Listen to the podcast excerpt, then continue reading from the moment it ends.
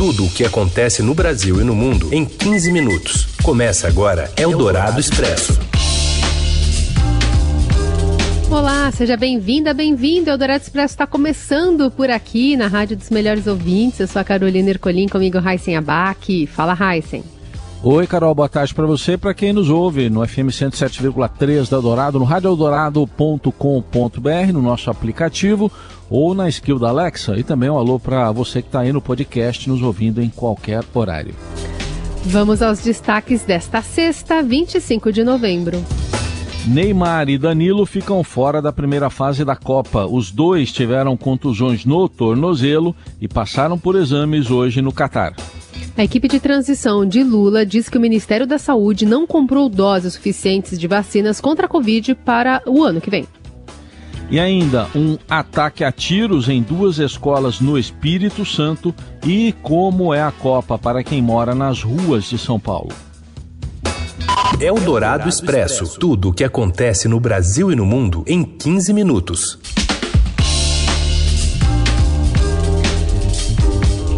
Já já a gente traz informações do estado de saúde do Neymar e também de Danilo, né, que não devem jogar pelo menos nessa primeira fase da Copa do Mundo por conta de lesões. Seleção brasileira que também dá alegria momentânea para quem não tem casa para morar em São Paulo. O repórter Gonçalo Júnior acompanhou a organização de entidades de apoio e acolhimento para transmitir o jogo de estreia do Brasil e conta mais detalhes para a gente. Boa tarde, Gonçalo. Boa tarde, Heisen. Boa tarde, Carol. Entidades assistenciais e ONGs estão oferecendo aqui na cidade de São Paulo apoio para as pessoas em situação de rua que querem acompanhar os jogos da seleção brasileira na Copa do Mundo. Uma delas foi a ONG São Paulo Invisível, que promoveu uma festa no Centro de Acolhida para Mulheres em Santo Amaro, que beneficiou cerca de 50 pessoas. Foi uma festa animada, teve até vovozela para as pessoas em, em, situação de rua, que são amparadas por esse centro. Outra iniciativa importante foi do movimento estadual da população em situação de rua, que distribuiu sopa na hora do jogo no centro da cidade. Foi interessante perceber que as pessoas paravam por ali é, pegavam a sopa, mas já procuravam uma televisão que tivesse ligada nos bares, restaurantes ali do centro para acompanhar o jogo. Essa foi a principal opção da população em situação de rua para ver o jogo. Eles tinham que procurar uma TV que tivesse ligada é, em bares, restaurantes e bancas de jornais. Além do apoio dessas entidades, a Prefeitura de São Paulo instalou um telão no centro de acolhida Portal do Futuro, que fica na, no bairro da Luz. É importante lembrar que hoje a cidade de São Paulo tem 32 mil pessoas vivendo nas ruas. É, esse número aumentou bastante nos últimos dois anos, aumentou 30% em função principalmente da pandemia e da crise econômica.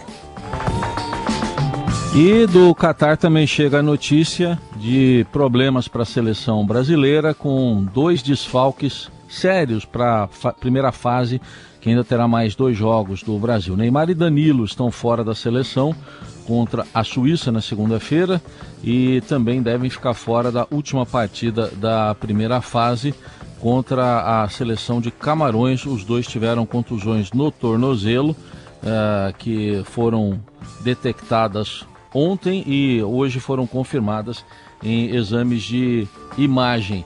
O Márcio Douzan tem mais informações para gente sobre Neymar e Danilo, direto de Doha, no Catar. Oi, Douzan, boa tarde. Olá, boa tarde, Heisen, boa tarde, Carol, boa tarde a todos. É, o...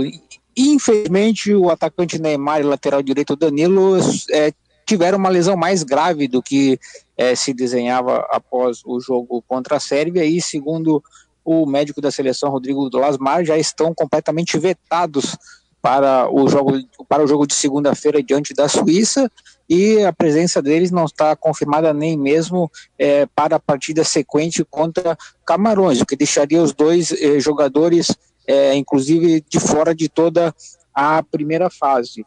É, vale ressaltar que o Rodrigo Lasmar ele deu uma declaração, é, ele fez um boletim é, oficial e se a gente for observar o final da fala ele diz o seguinte: que, que é para a gente é, é, ter tranquilidade, calma e tranquilidade, que os jogadores estão fora é, da próxima partida, mas serão avaliados para a sequência da Copa. Então, é, talvez tenha sido uma má escolha de palavras, mas ele não deixou muito claro de que os jogadores estão garantidos até mesmo para depois é, do final da primeira fase, né?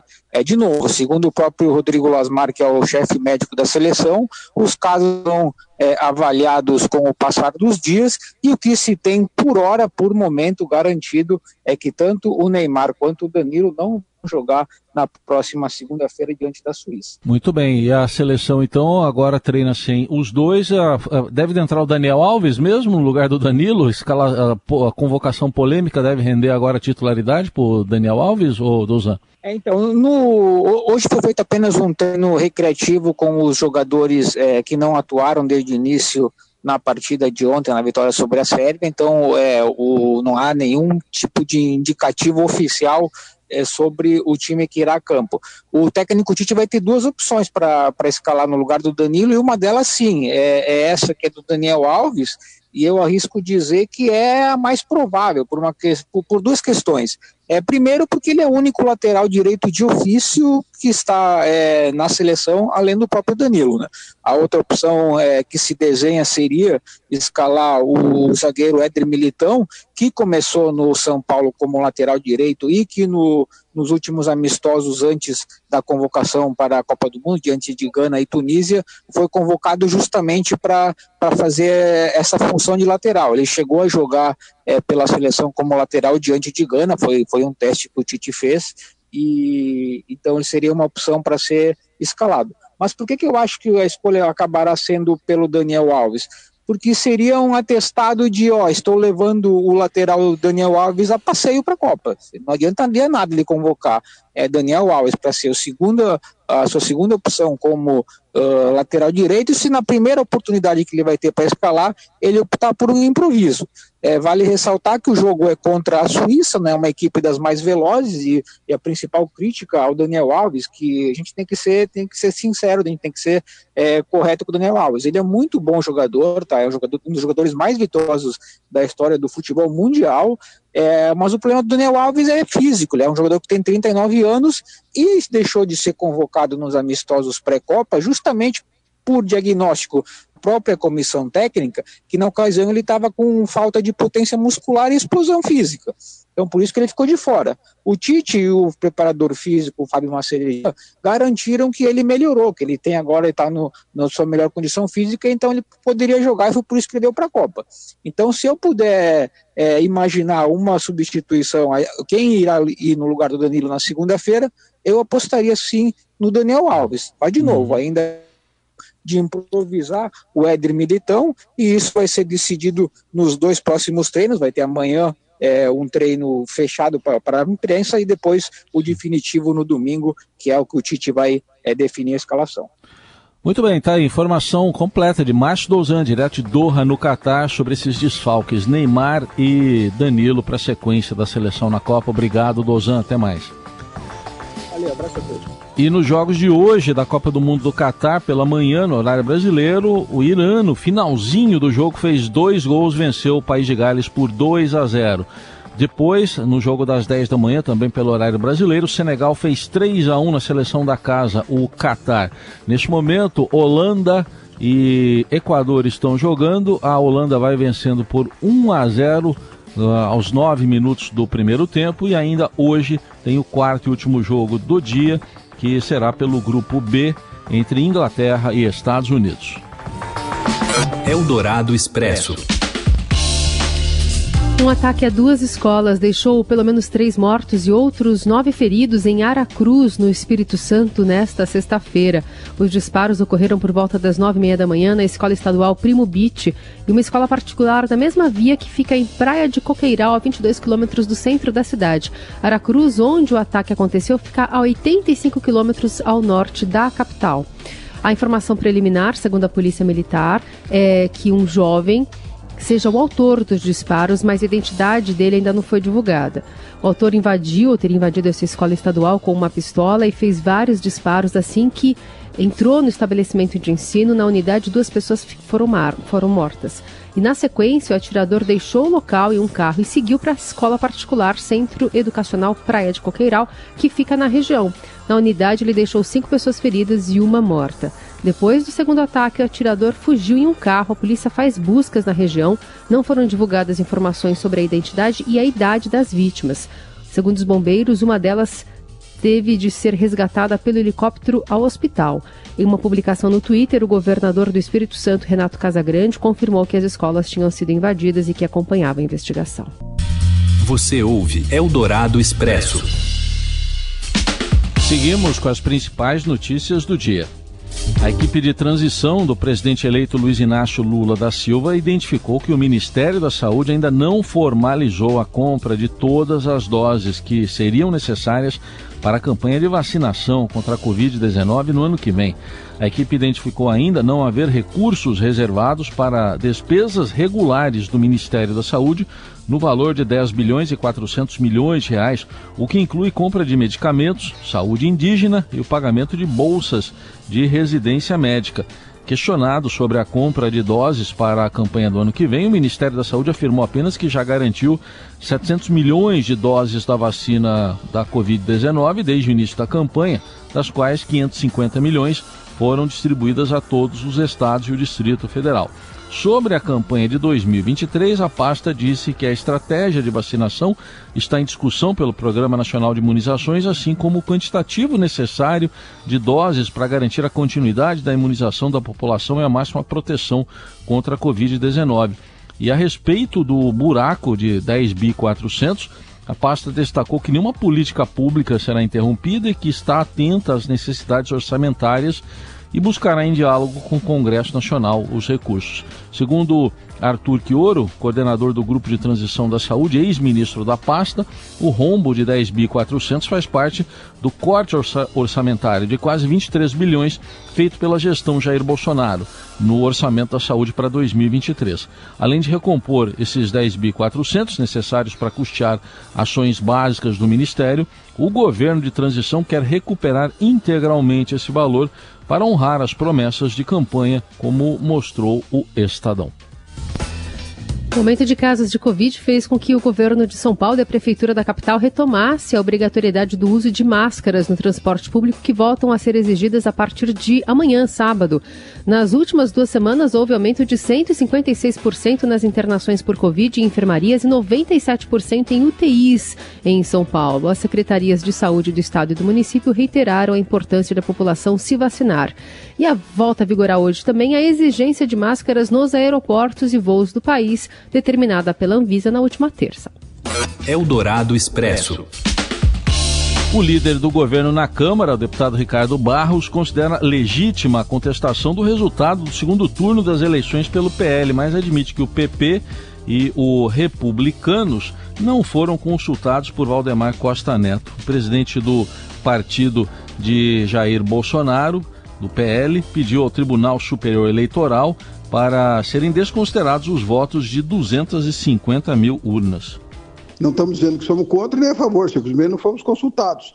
Agora, é legítimo que o Partido Liberal, que já se declarou oposição ao presidente eleito, ele possa é, contestar não só esta é, a questão das urnas, da auditoria que foi feita, que eu não conheço o relatório, mas contestar também as resoluções que foram feitas durante o período eleitoral o Republicanos e o Progressistas apresentaram nesta quinta-feira recurso contra a decisão do ministro Alexandre de Moraes, que além de rejeitar o pedido da coligação do presidente Bolsonaro, determinou que uma multa de quase 23 milhões de reais aos partidos. Em entrevista à Rádio Eldorado, Barros, reeleito no primeiro turno a um novo mandato de deputado federal, com essas mesmas urnas, criticou o que chama de ativismo político da Corte Eleitoral e projeta uma nova candidatura de Bolsonaro em 2026. Obviamente, não está satisfeito com o resultado da eleição, não é o que ele esperava e não é o que seria a eleição se ela tivesse sido conduzida isentamente pelo Tribunal Superior Eleitoral, mas não tem problema. É, faz parte do jogo, a gente entende como as coisas funcionam. Quatro anos passam rápido, ele deve ser candidato uh, daqui quatro anos de novo, ou algum dos seus uh, ministros que ele fez governadores aí, e, ou que, que fez, fez senadores. O líder do governo ainda atribuiu ao que chamou de assembleísmo do PT a dificuldade de avançar com a PEC da transição. Ele avalia que, para passar, a proposta de emenda à Constituição precisa contemplar emendas de relator e valor abaixo de 80 bilhões de reais para cobrir gastos com o Bolsa Família em 2023. Eldorado Expresso. A equipe técnica que atua na área do trabalho do futuro governo Lula também pretende enterrar de vez o projeto da Carteira Verde Amarela, programa que sempre foi defendido pelo ministro da Economia Paulo Guedes. O André Borges conta pra gente. Sigo aqui no CCBB, o Centro Cultural Banco do Brasil, onde fica a sede do governo de transição, o governo Lula. Né? Aqui a gente está conversando sempre com quem chega, quem sai, é, para falar sobre as novidades que virão a partir do ano que vem. E eu falei com o deputado federal Rogério Correia, parlamentar, ele é o coordenador da área do trabalho, né, do que vai ser o Ministério do Trabalho. A ideia foi entender um pouquinho aí do que virá. Ele contou uma novidade, é o seguinte, o governo Bolsonaro, ele criou a chamada Carteira Verde Amarela.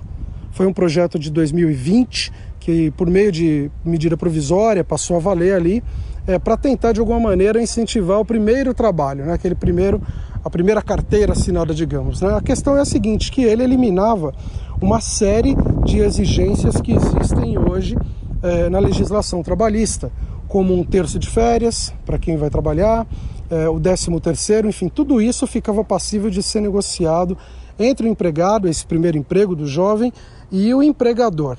Na avaliação do governo do PT e do deputado Rogério Correia, são medidas que na realidade precarizam a relação trabalhista em vez de aumentar, quer dizer, acaba beneficiando apenas o empregador. Então, o que ele me disse é o seguinte: o projeto da carteira verde amarela vai ter fim, não vai avançar. Ele foi objeto de uma medida provisória, como eu comentei, mas depois virou projeto de lei. Esse projeto de lei não avançou no Congresso e o que ele me disse é que vai ser arquivado, enfim, vai ser deixado de lado, não tem apoio e que o governo Lula pretende trabalhar uma legislação nova como parte de uma, de uma reforma trabalhista, né, é, a partir do ano que vem, acabando inclusive com o que foi criado depois pelo governo Michel Temer, né, em 2017, que era o tal trabalho intermitente, aquela relação de trabalho também que tira uma série de exigências do trabalhador, é, mas que são voltados aí para as pessoas que fazem aqueles trabalhos de vez em quando, né, que não tem aquela regularidade, é outra medida que também, segundo Rogério Correia, deve ter fim. E a gente volta na segunda-feira e você fica com as informações atualizadas da Copa do Mundo nas plataformas digitais do Estadão. Valeu, Heisen. Valeu, Carol. Gente, obrigado pela companhia. Bom fim de semana. Você ouviu Eldorado Expresso tudo o que acontece no Brasil e no mundo em 15 minutos.